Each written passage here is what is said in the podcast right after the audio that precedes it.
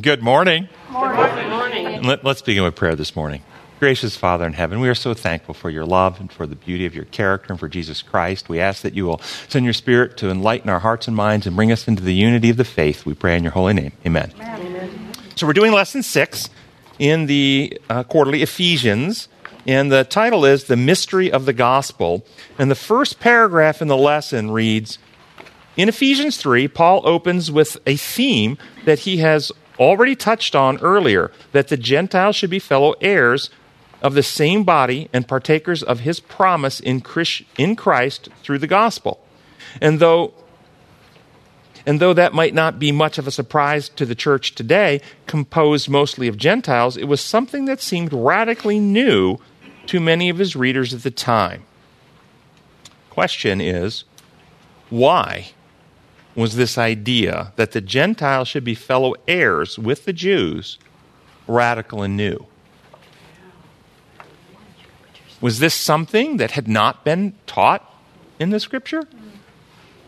Was the message that God, through his prophets, uh, that salvation was through and by the Jews? Uh, in other words, you had to be Jewish, you had to come into the Jewish faith in order to have salvation? Was that, is that what was actually taught in scripture?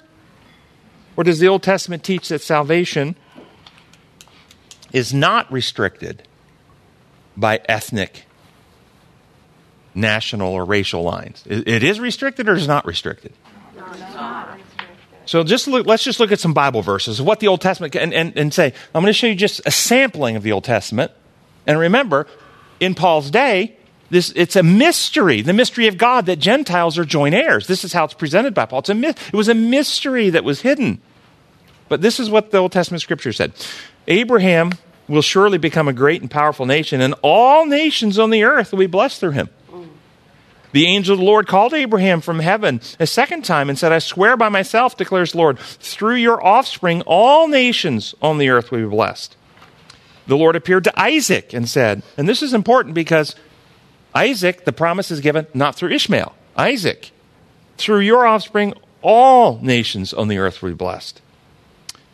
Then in Isaiah, turn to me and be saved, all you ends of the earth, for I am God, and there is no other. Or Psalms 22, all the ends of the earth will remember and turn to the Lord, and all the families of the nations will bow down before him. For dominion belongs to the Lord, and he rules over the nations. Or Psalms 86 9. All the nations you have made will come and worship before you. Uh, bef- before you, O Lord, they will bring glory to your name. Or how about Daniel 7, 13 and 14? In my vision at night I looked, and there before me was one like the Son of Man coming with clouds of heaven. He approached the Ancient of Days and was led into his presence. He was given authority, glory, sovereign power. All peoples, nations, and men of every language worshiped him. His dominion is an everlasting dominion. And then Isaiah 49, 6, maybe the most powerful, it says, it is too small a thing for you, speaking, and this in the context is the Messiah, to be my servant to restore the tribes of Jacob and to bring back those of Israel I have kept. I will also make you a light for the Gentiles so that you might, may bring my salvation to the ends of the earth.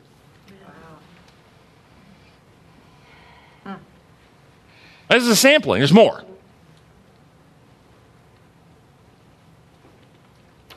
I think we can make the case just from this sampling that the Old Testament taught that the plan of salvation for the whole world, all the people, mm-hmm. everybody, not just the Jews. Can't we make the case from the Old Testament? Yes. yes.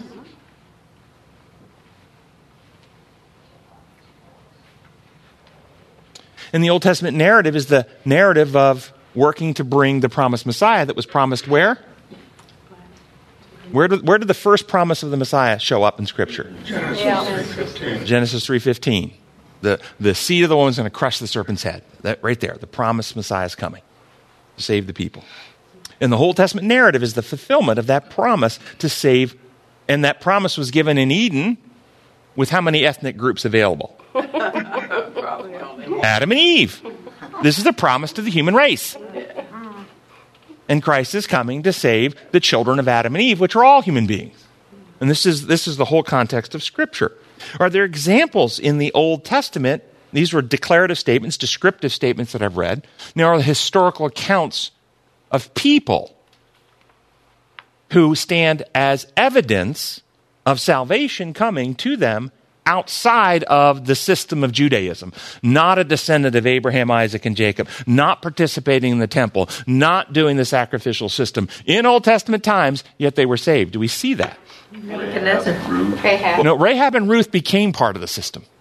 They were adopted in. They married into the system. So they would be people who weren't born to the system, but then were considered legally Jews because they were adopted in.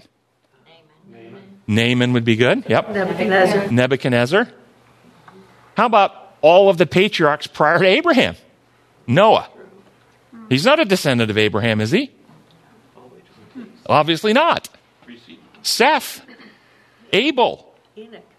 Adam and Eve. Enoch. I mean, there's lots of people in Old Testament times being saved that are not descended from Abraham. How about Melchizedek, Jethro, Lot, Sarah, the wise men from the east who brought gifts to Jesus? I mean, there's lots of historical examples that the promise of salvation was being realized in the lives of people outside of Judaism. This is the point. So you have the descriptive and declarative statements, you have the evidence of lives actually experiencing it, confirming evidence. So then, where did this belief come from that salvation was restricted to the Jews? Well, I think that God um, asked them to be separate from the people around them so they didn't take on their habits, their idols, and all that. And they interpreted separatism as, you know, you can't associate with them, you better stay away from them. Salvation is for us and us alone because if we get near So, them, so while he ta- was telling the instruction to be separate from the people around them, did that instruction include don't witness to the people around you? Don't evangelize. Don't be my priest to the world. Don't take the message and, uh, of, of, of salvation. Uh, isolate and be exclusive. Is that, is that, was that the message? well, that's the way they took the But, but, so my point being, did the message that you're saying also include a message that we were to be active in taking the message to the world? They were given simultaneously. They were not, it was not be separate and don't communicate. Be separate in your practices and principles and the way you live and communicate that blessing to the world. Yes? where. Where does it say that? So it says it all through the Old Testament. We are called to be a kingdom of priests, a nation of priests, of witnesses. Uh, you were to go out and evangelize the world with this. Do we see the example of, uh, I don't know, Jonah being sent by God to witness? To the worst of the worst. To only Jews? no. Your enemy. Right. Constantly. So, yes, there was this message of, of come out and be separate, but be separate in what way and how. You're correct. They interpreted it in a way, but my point is that message had to be what's the word I'm looking for? Not just misunderstood, had to be what, what is it when you take a little here and you take a little there and you and you take the bit you like and you ignore the bit you don't? Cherry picking. Yeah, that was a cherry pick message. It wasn't the actual full message from God. It was a partial message from God. And this is what happens in Scripture today. A little text here, a little text there, pull them together, uh, make out the view that you like, and then advance it and claim that you're supporting the Bible. I think that's what you're describing. So, yeah, there was a biblical basis for it if you cherry pick, but it was not the real message they were given. Was it? Yeah, that, that's, that's the point I'm making. So, the, so, but it's a good point. So, how did their mind come to think this? Well, there was ideas that they could use to support it, like that one. This is out of a book called The Desire of Ages, in page 204, and it says, The Jews had so perverted the law that they made it a yoke of bondage. Their meaningless requirements had become a byword among other nations. Especially was the Sabbath hedged in by all manner of senseless restrictions. It was not to them a delight, the holy of the Lord and honorable. The scribes and Pharisees had made its observance an intolerable burden. A Jew was not allowed to kindle a fire or even light a candle on the Sabbath. As a consequence, the people were dependent upon the Gentiles for many services which the ru- rules forbade them to do for themselves. They did not reflect that if these acts were sinful, those who employed others to perform them were as guilty as if they had done the work themselves. I mean, if you hire an assassin to kill for you, okay, you're guilty also. Okay, this is the point. Okay, they thought that salvation was restricted to the Jews and that the condition of all others so there it is. They thought that salvation was restricted to the Jews and that the condition of all others, being already hopeless, could not be made worse. But God has given no commandments which cannot be obeyed by all, and his laws sanction no unreasonable or selfish restrictions. What's the root of the problem here? Humans humans. okay, sin. Okay, sin. Selfishness, egotism, pride, narcissism. We're better, you're worse. Okay, yeah, this is the root. The devil is working with these people, and it happens in every organization. They pick and choose the things that they want. They become powerful. They want to keep that, so they start doing all these other things to control the people around them. And, is that happening today? And is there a description here of functionally what they were doing? They twisted the law. They twisted the law into what kind of a system? Rules. Rules, authoritarianism. And isn't that how people in the worldly systems get power? Mm-hmm. It was a different twist on survival of the fittest. they were trying to become the fit.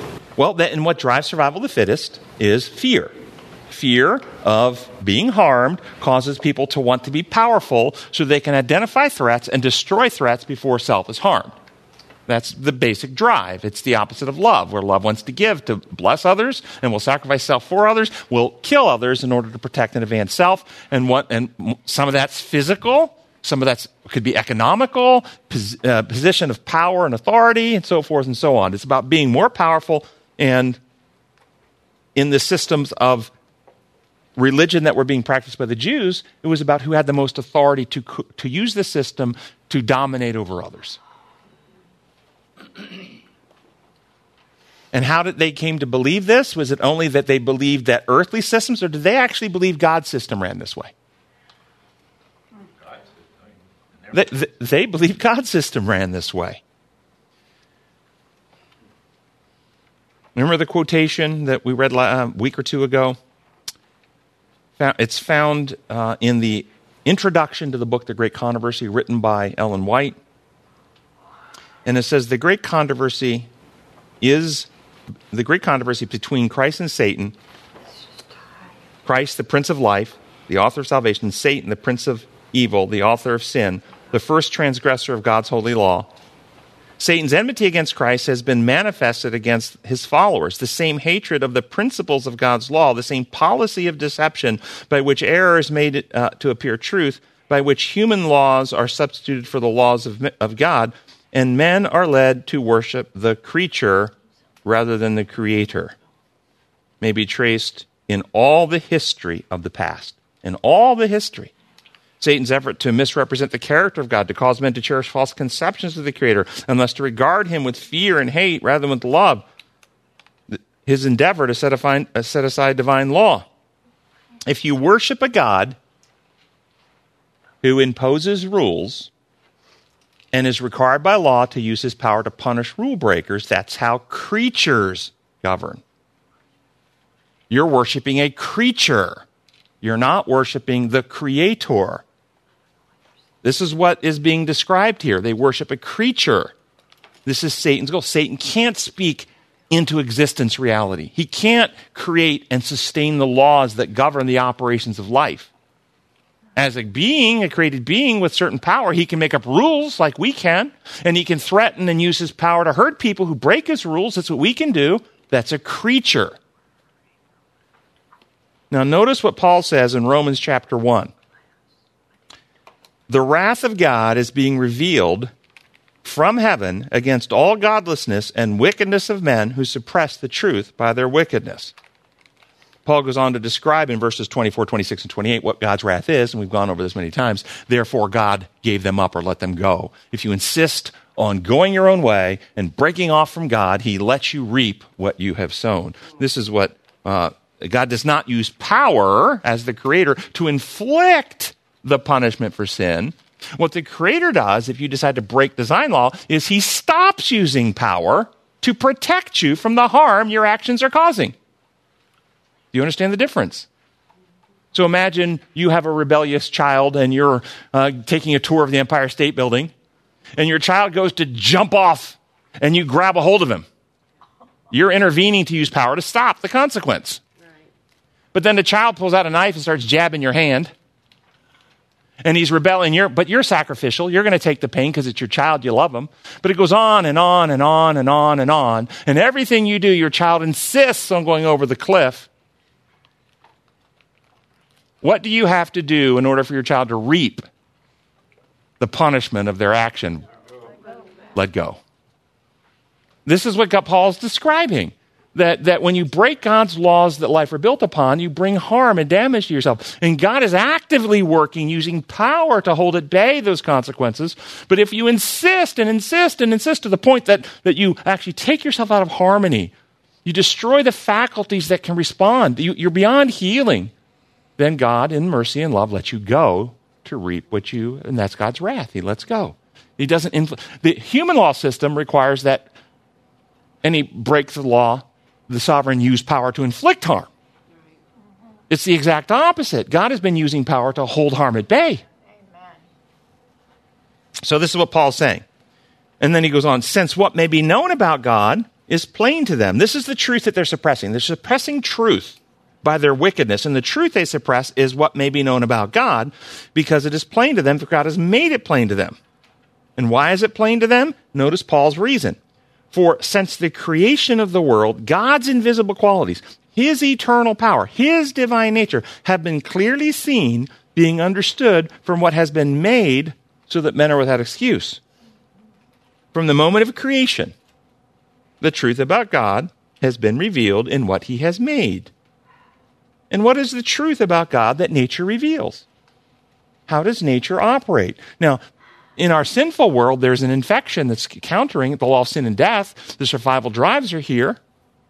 That's not part of God's design. God did not sow seeds into the, uh, of death into the system. God did not put weeds. God did not put thorns.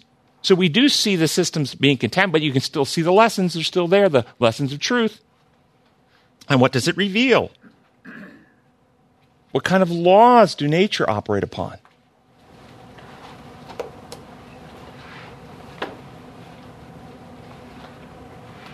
And then Paul tells us what happens when they reject the truth about God. Notice again, for although they knew God, they neither glorified him as God, it's breaking right in the middle of the sentence, they never glorified him as God. Are we, do we, do you all in this room believe that there's a special message that God has given for the end time people to give glory to him?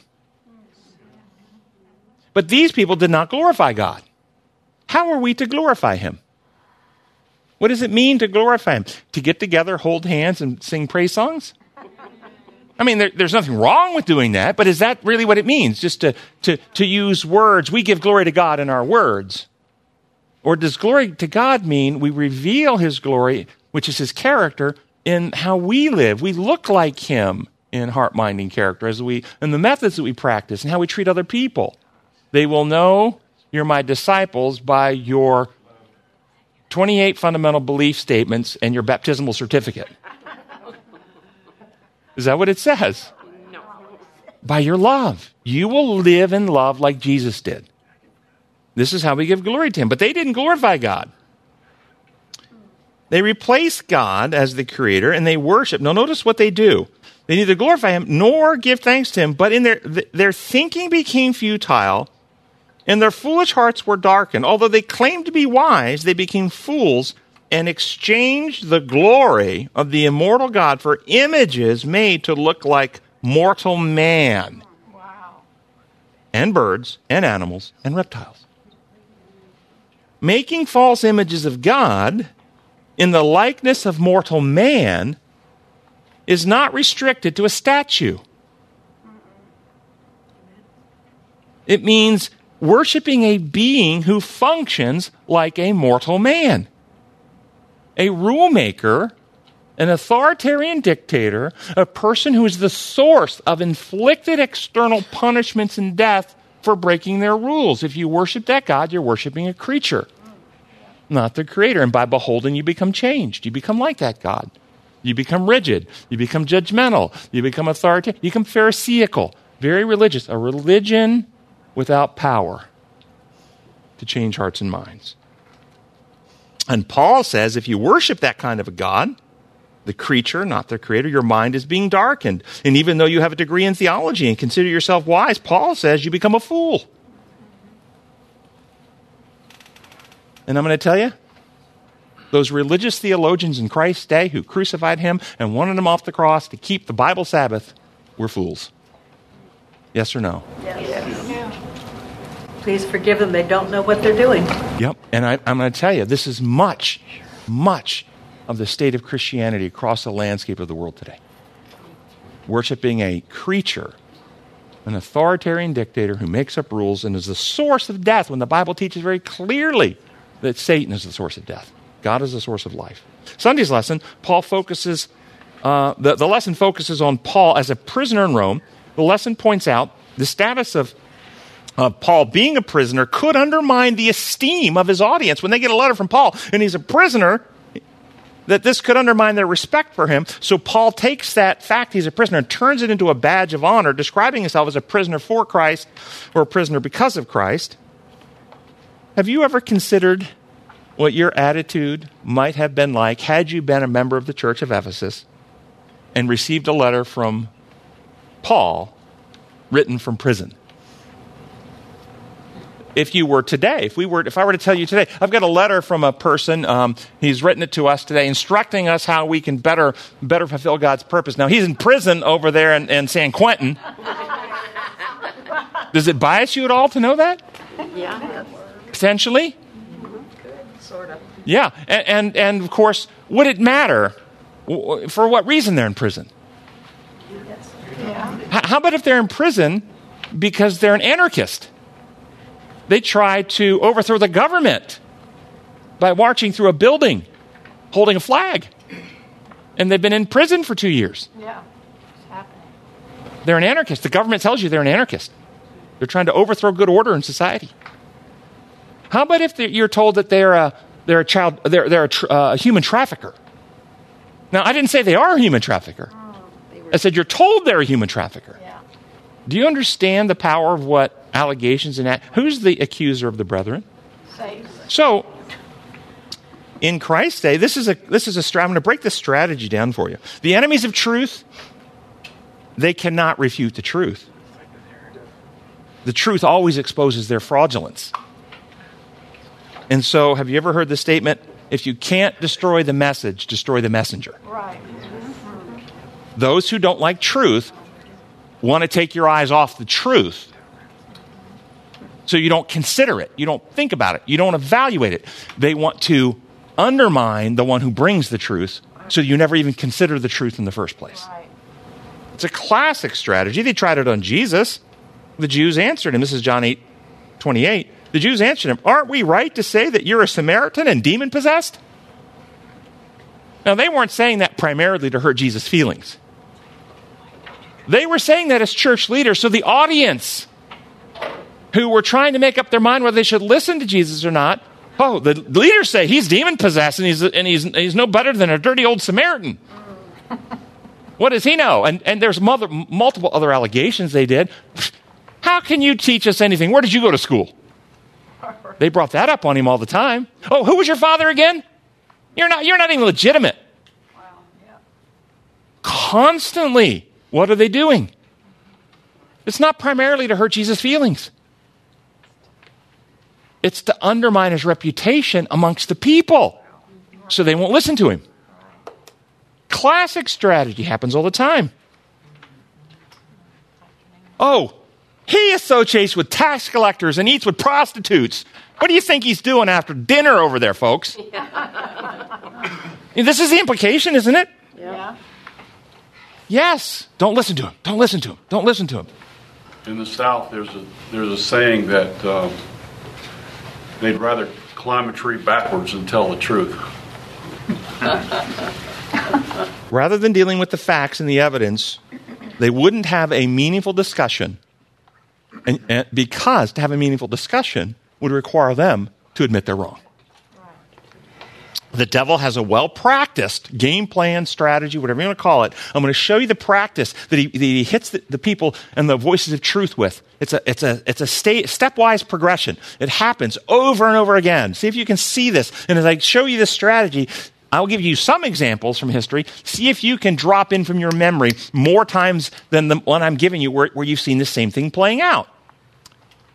First is deception a voice, somebody who's speaking truth, the devil tries to deceive them or trick them into accepting a lie so they become a purveyor of lies. You see this uh, when Jesus is being tempted in the wilderness, when the devil presents himself in a fraudulent light as an angel of light and misquotes scripture to try to trick him. First approach, he always tries to to trick or to deceive the voices of, of, of truth. But if that doesn't work, if he can't get you with straight out deception, he tries to bribe you to buy you. Remember, he took Jesus and said, All the kingdoms of the world I'll offer you if you'll, if you'll go along and, and promote my lie. Uh, you can get very wealthy in the lies if you'll just go along. In fact, you just be quiet. You don't even have to say anything. If you just shake my hand in public and let me do the talking, okay? Just recognize me as your friend and pal, okay? You won't even have to really lie directly. Just go along with the lie. And, and, and, and I'll give you a, a big promotion, corner office, new car all the kingdoms of the world. So deception, bribes, inducements. If that doesn't work, then it's slander. Destroy the voice of truth. Slander, accusation. I gave you examples of those accusations against Jesus a moment ago. And, if, and then when that doesn't work, using the slander, using the allegations, stir up the mob stir up the, the community to reject, to attack, to vilify, to, to, uh, to um, isolate, to intimidate. And how many times was Jesus confronted by mobs? The, how many times the Pharisees stir, and you read the account before the final crucifixion when the mob got inflamed, they tried to stone him several times and it wasn't his time yet, so God delivered him. Stir up the mob to attack, to intimidate, to silence. And then imprisonment, restrict liberties. Do you see, the, do you see these tactics being used against the apostles? Do you see the apostles being imprisoned? And then if imprisonment won't sil- silence you, you can't destroy, if they can't kill your name, can't kill your reputation, can't silence you with imprisonment, then what's the final solution? Crucifixion, beheading, burning at the stake, killing. Satan's game plan follows the same tra- trajectory every single time. Now, do you see the same script being run today in our society? Yes. And you should ask who's running it. Well, ultimately, Satan and demons are running it. Right. But if you can look into society and see certain leaders, groups, I'm not going to name them. I don't have to name them. We know. But if you see certain organizations and groups running the, the propaganda, the lies, the censoring, the mobs, the intimidation, the accusations, the name calling, the imprisonment without charge and without. I mean, on and on. And if they could, they would actually, they, there's no doubt in my mind, they would kill the voices that are opposing them. This is exactly what God describes in Revelation will ultimately happen to the voices of His truth at the end of time.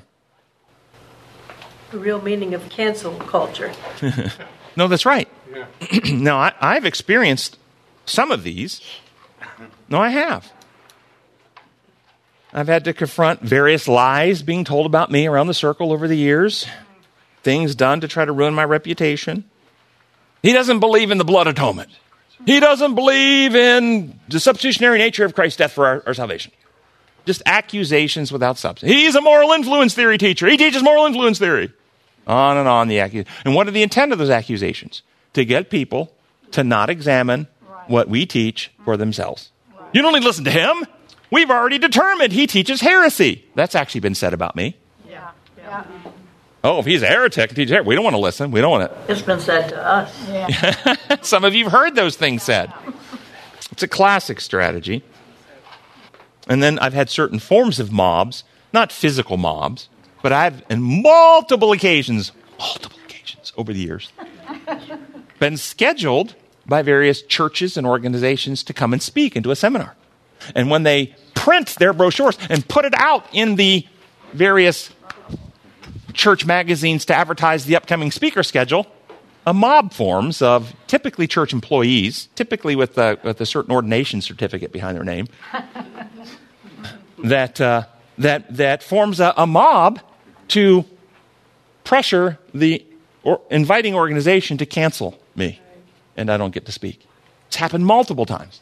Rather than saying, hey, Jennings is willing to have you who don't agree with him show up and you guys can have a, a, a polite back and forth where you're both given a certain amount of time to present your views and you can present your views and then you can have an open discussion and both take questions from the audience and answer them and so forth and let the people decide. Let the truth weigh out.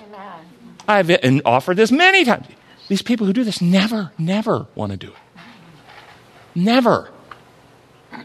It's what happens when you don't have truth. Cancel culture. And most of them are just reporting what they've heard. They haven't investigated for themselves. That's true too. Exactly. That's true too. Did you see this evil method used when loving, concerned people raised fair and legitimate questions about the safety of a certain medical product being advanced under emergency use authorizations. Did you see that they were accused of wanting to kill people? They were accused. All I, in the medical literature, anybody who had a question, did you see they were silenced? Did you see they were censored and censored? Do you see they were threatened by mobs? Some physically, some by professional mobs and authorities with their licenses and so forth and so on. Have you seen the same thing happening in society right now when loving, concerned people raise legitimate questions about the mutilation of children because and, and, and as soon as they do, they're attacked and accused of being transphobes and other types of haters. And why do they do that rather than the people saying, let's, let's look at the medical and scientific evidence? Because it has been looked at by multiple, multiple national and other medical bodies around the world, and the evidence is overwhelming that any interventions in childhood and adolescence along these lines causes significant more harm than any benefit. Amen. It's not even close. That's why they can't have a discussion on it. That's they want to only accuse and inflame mobs to silence. Notice the methods. They're evil. The, the Christian method is truth presented in love, leaving people free to decide for themselves. What's happening is a purposeful attack on objective reality on people's minds. Understand the Bible is very clear, your life experiences are very clear, and science is very clear that there actually is male and female. That's not a trick. It said, and Jesus affirmed it himself. He said, do you not read the scriptures? God made them male and female. Even the animals, most of the animals know that. That's right. And you know it too. And so what's happening now is really not about people who have some type of gender confusion. That's not ha- what's happening in society. They are being used as pawns by powerful elites who want to destroy your capacity to be connected with objective reality. Amen. That's what's happening. If you accept this lie, this fantasy, this fable, this myth that there is no male and female, you have just surrendered your capacity for any decision making and discernment of any kind. You will now surrender to voices of authority all future decisions of any relevance. Somebody has to tell you the answer because there is no objective standard for you to be able to determine right or wrong. That's the real goal to turn people to mindless serfs who are controlled by the powerful elites. You can't question. We say it's this way, it's this way. Who are you to question? That's the goal here. Monday's lesson. It asks us to read Ephesians 3 1 through 6. We'll read it out of the NIV. It says, For this reason, I, Paul, uh, the prisoner of Christ Jesus, for the sake of you Gentiles, surely you have heard about the administration of God's grace that was given to me for you, that is, the mystery made known to me by revelation, as I have already written briefly. In reading this, then, you will be able to understand my insight into this, into the mystery of Christ, which was not made known to, which was not made known to men in other generations, as it has now been revealed by the Spirit of God, God's holy apostles and prophets. This mystery is that through the gospel, the Gentiles are heirs together with Israel, members together of one body, and sharers together in the promise of Christ Jesus. We already went through multiple, multiple Old Testament texts that show that they should have understood. But Paul here is saying that this was a mystery not revealed and not understood by men of the past, but revealed through the prophets and the apostles. Why didn't Saul of Tarsus know this? Didn't Saul of Tarsus have a degree in theology? Didn't he study the Old Testament scriptures? Didn't I just give you a bunch of Old Testament scriptures showing that all this was true already? So, how was it Saul of Tarsus, a studier and d- doctoral degree holder of uh, Old Testament studies, says he didn't know it? It had to be revealed by God to him, it had to be revealed to him. What law lens did he use? There you go. because he was educated in the Jewish system of the school of the prophets. And by that time, that system had been so corrupted that they misrepresented what the scriptures meant and taught. This is why Jesus, God did not allow Jesus to be taught in the schools of the prophets. He was taught by his mother from the scriptures and from nature directly. Because the school of the prophets had not just the Old Testament, they had all those other Mishnah and all these other man made rules. And Jesus confronts them multiple times. You've heard it said it was honor your mother and father, but you put away the, the instructions of God so that you can keep your rules. Korban. Oh, if I call Korban on my all my property, then I don't have to use any of my property to help my parents. I get to keep it all for me until I die, and then it goes to the, to the temple. That was their rule. Keeping up the building was a higher virtue than caring for one's parents, in their view. What's wrong with that picture? They did many of these types of things. On Sabbath, you can only walk so many feet. We, uh, we heard a, a talk, I mean, it was actually a debate between a Messianic Jew and a Pharisaical Jew. And the Pharisaical Jew actually admitted during the conversation or discussion that he, that they, if it came to a toss up between what God's word said and their laws said, they would choose, even today, they would choose their law over God's. That's right. That's exactly right. You think that's restricted? I showed you that a couple of weeks ago. Uh, I showed it to you in the past that in the book Cross of Christ, it's written in there. Nowhere in Scripture does Paul, the Scripture never, the Scripture never says that God is reconciled to, to man. It always says that man is reconciled to God. In spite of that fact, though, they go on, so they recognize what the Bible says is true. And then they go on to say, but in spite of that fact, we must recognize that sin affected God and God needed reconciliation to us by the blood of his son to propitiate his wrath. This is what they go on to say. So they're not the only ones who, when they recognize what the Bible says, will take their own understanding of the law and deny the Bible in order to support their own theory. What were some of the punishments for them not keeping these Sabbath laws and all of these laws that the Pharisees said? I, maybe I missed that, but I don't. Did they punish them or did they? Stoning.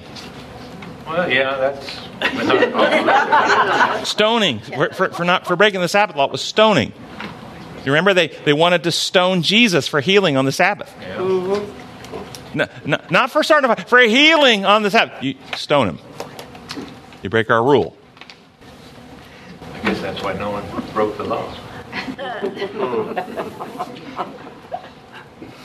Did they wait till Sunday to stone? right. Do, do you remember that the Jews kept falling into Baal worship? Remember that? Now, can, can y'all, I've, I've done this many times. Can anybody remember what Baal worship was in Old Testament? Baal was the son of El. El was the father, as in El, El, spelled El, El, Elohim, El Shaddai. Okay? El was the father. Baal was El's son. Baal was the god of creation and weather, the god of thunder and lightning, the god that brought rain, the god that brought the harvest, the god that brought life through the, the, uh, the, the crops and the harvest coming each year. Baal fought against Leviathan, the great serpent, and Baal fought against the god of death known as Mot, and in Baal's battle with Mot, the god of death, Baal dies and rises again to bring life to the land. That's just who the Mesopotamian god Baal or Baal or Baal was that the Jews kept worshiping. Now, what would be the problem? I, I'm sure none of you would worship the Son of God, the Son of El, who fights against the serpent, the great deceiver, who fights against death and in his battle with death dies to destroy death and rises again to bring us life, and who is the creator of, of the weather and controls the weather and tells peace be still to the, to the storms. You would never worship a God like that, would you? Do, do you see how, how close Satan's lies? Now, what made Baal, as I, I say that to you, what made it false then? Baal required appeasement and sacrifice. The worshiper had to bring a gift or an offering of blood to Baal in order to be blessed. Um, and if you didn't bring an offering of blood, then Baal was, would, would punish. Baal became Zeus to the Greeks, the god of thunder, Jupiter to the Romans, Thor to the Norse people, and Jesus Christ to all Christians who worship a God who must be appeased by the blood of a human sacrifice, lest he not forgive you, and in fact is required by law to punish you. That's Baal worship. That's worshiping a creature rather than the creator, and that's why in Malachi, Jesus, uh, the Bible says that before the great and terrible day of the Lord, before the second coming, the prophet Elijah must come again to call us back to worship the true God. Yes. The sanctuary service could have been misinterpreted to be that too. In fact, I, ha- I read a quote, or I have a quote. Ellen White says explicitly that the sanctuary service, which was given by God and designed by God to show that from Him comes the sacrifice necessary to save us, was misinterpreted and perverted by Satan to teach that God required that, that men in vain hope attempt to propitiate with blood sacrifice the anger of an offended God. So back to Adam, That's what she says in Prophets and Kings. back to Adam and Eve. Yes. Know, Cain and Abel. Yes. Their sacrifices. So did that whole mindset start way back there? So the mindset about an punishing God started in heaven with Lucifer's lies. Every sin must meet its punishment. In the opening of the great controversy, Satan declared the law of God cannot be obeyed. And if man should uh, uh, disobey, he could not be forgiven. Every sin must meet its punishment urged to Satan. And if God should remit the punishment of sin, he is not a God of truth and justice. Uh, Desire of Ages 761, I believe, yes. But the sacrifice part of it to their God was what Cain and Abel were dealing with. No, they were not sacrificing to their God. It doesn't say sacrifice. It, they, they were following the instructions to act out the plan of salvation and demonstrate. So, what do you think the purpose of animal sacrifice was? Okay, partly that's correct.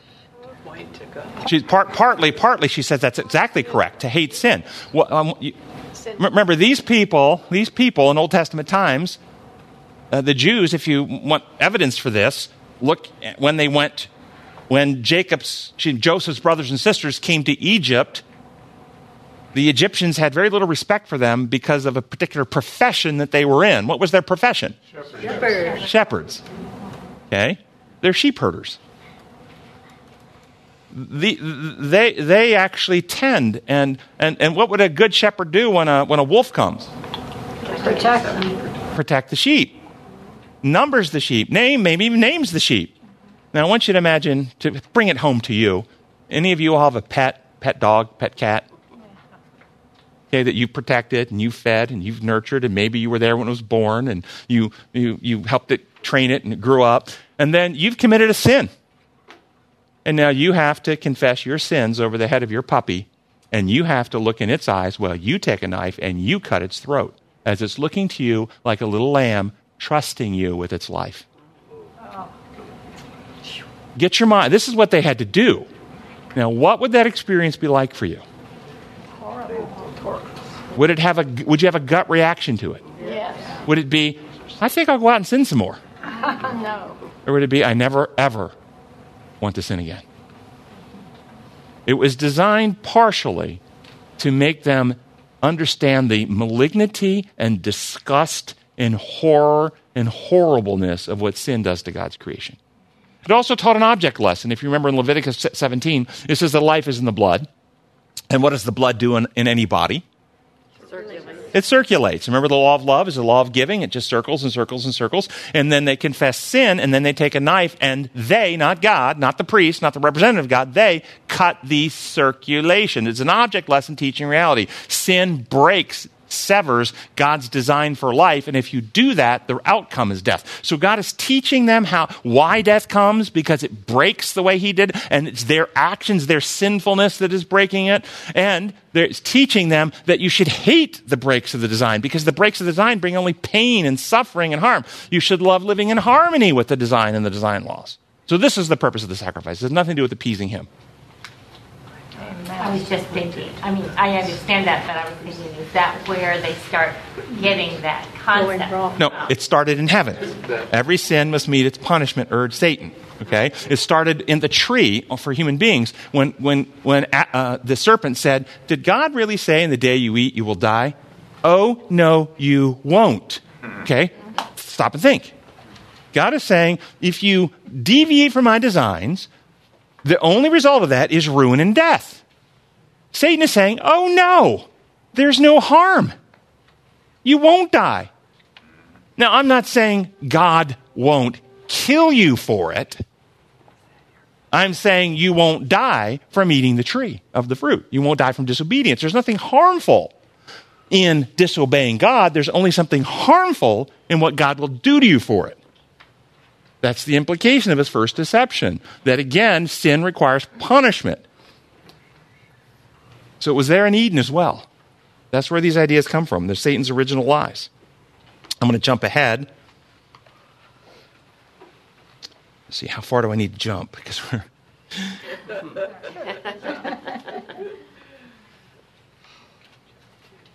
we'll go into uh, Tuesday's lesson. And uh, the second and third paragraph in Tuesday's lessons reads There is an interesting progression in Paul's self, un- self understanding that is discernible as we move through Paul's letters in order, in, or- in the order they were written. Early on, he lays claim to the status of a divinely appointed apostle, Galatians 1 1. Later, though, he introduces himself as the least of the apostles and not worthy to be called an apostle, 1 Corinthians 15 9. Here in Ephesians, he sees himself as the, the very least of all the saints, Ephesians 3 8. And finally, he describes himself as the chief of, uh, or worst of sinners, 1 Timothy 1 15. Perhaps this line of thinking here by Paul can help explain this famous quote by Ellen White quote, The closer you come to Jesus, the more faulty you will appear in your own eyes.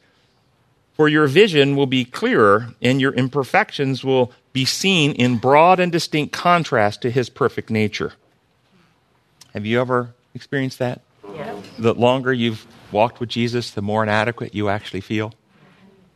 Does that mean you're actually getting worse? No, feels that way. It feels that way because feelings are the best barometer for truth. Really? no. No. No. No, it's not that way. In fact, it could be an evidence, uh, again, the perception of our own inadequacies are quite different than objective rebellious living. There's a difference between Paul using the power of the state to arrest, persecute, and stone people who believed differently than he did, Saul of Tarsus, prior to his conversion. The, the function of what he was doing was quite actual harmful and evil. When he writes this to Timothy later, he's not functioning that way at all. So there's a difference between his perception of himself as he comes closer to Christ and sees how deeply embedded into his motives and his attitudes of heart the infection of, of fear and self centeredness is. It's deeply embedded, and he recognizes how, how in every aspect he is tempted along these lines and he hates it. Oh, what wretched man am I. But that's quite different than how he was functioning. He functioned quite righteously. Okay?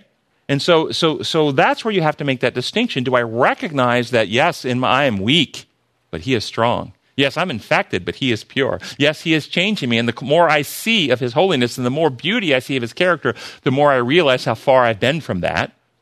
that that's different than if you look at your life before you came to Christ and how you used to function, how you're functioning now.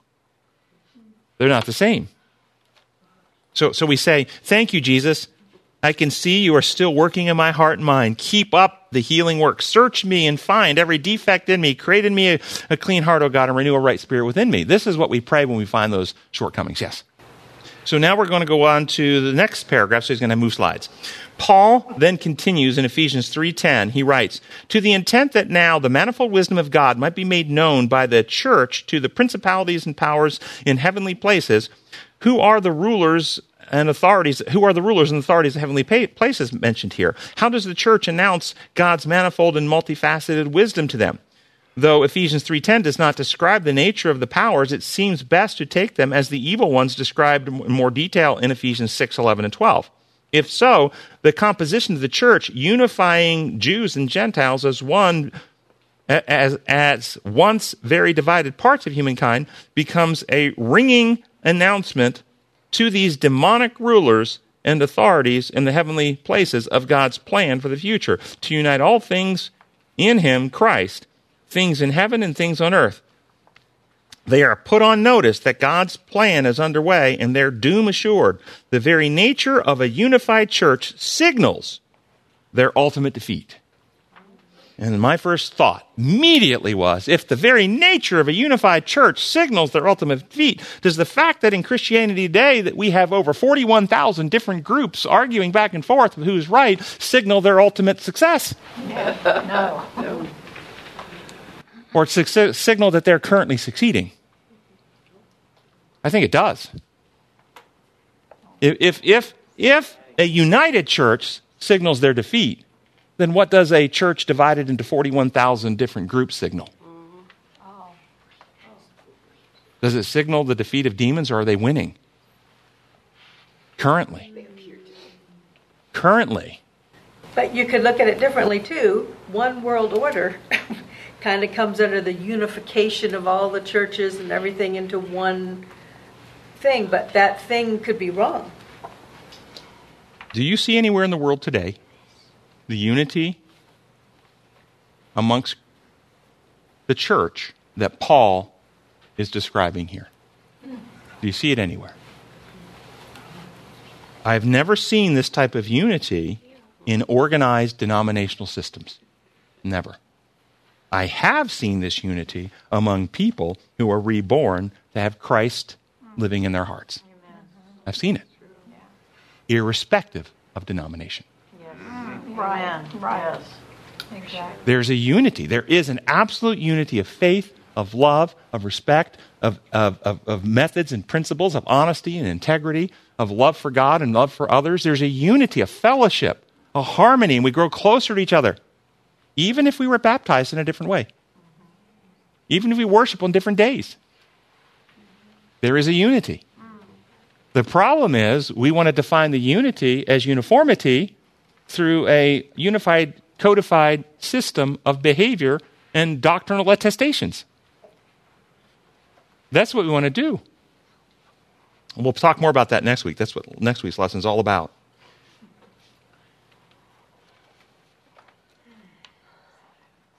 Consider this parable about the unity in the church that Paul is talking about. Consider this parable. Not from me. This is from somebody you may admire and respect. His name is Jesus. You find this in Matthew 13, 24 through 30. Jesus told another parable. The kingdom of heaven is like a man who sowed good seed in the field. But while everyone was sleeping, his enemy came and sowed weeds among the wheat and went away. When the wheat sprouted and formed heads, then the weeds also appeared. The owner's servants came to him and said, Sir, didn't you sow good seed into your field? And where did the weeds come from? An enemy did this, he replied. The servants asked him, Do you want us to go and pull up uh, pull, pull them up? No, he answered, because while you are pulling the weeds, you may root up the wheat with them. Let both grow together until the harvest.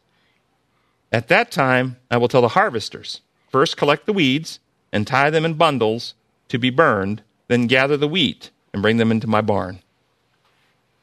What is Jesus telling us with this parable? Who are the wheat and who are the weeds? What's the field? The. The field is the world? It's probably more likely the church. Or is it the church? Church. 'Cause The difference between the two is one is fruitful and one is not. Well, that's true. In Christ Object Lessons, page 71, I found this following commentary.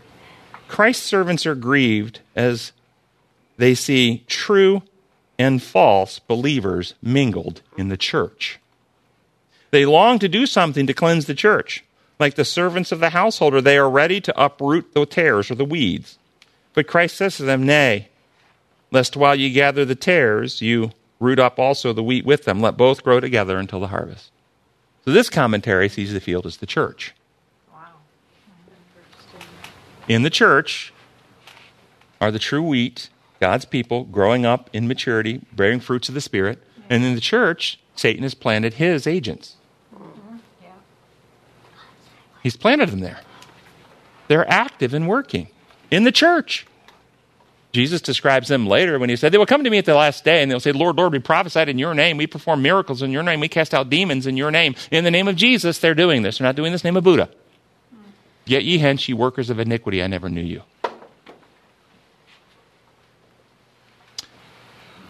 If true and false believers, wheat and weeds, are mixed together in the church, then how is the manifold wisdom of God being to, revealed to the principalities and powers of darkness through the church? That Paul was talking about. That the quarterly was saying, our unified church testifies to them, but Jesus said the church isn't unified. We have wheat and weeds growing up together. Because the manifold wisdom of God is found in his true church, which is the fellowship of converted souls, not a denomination.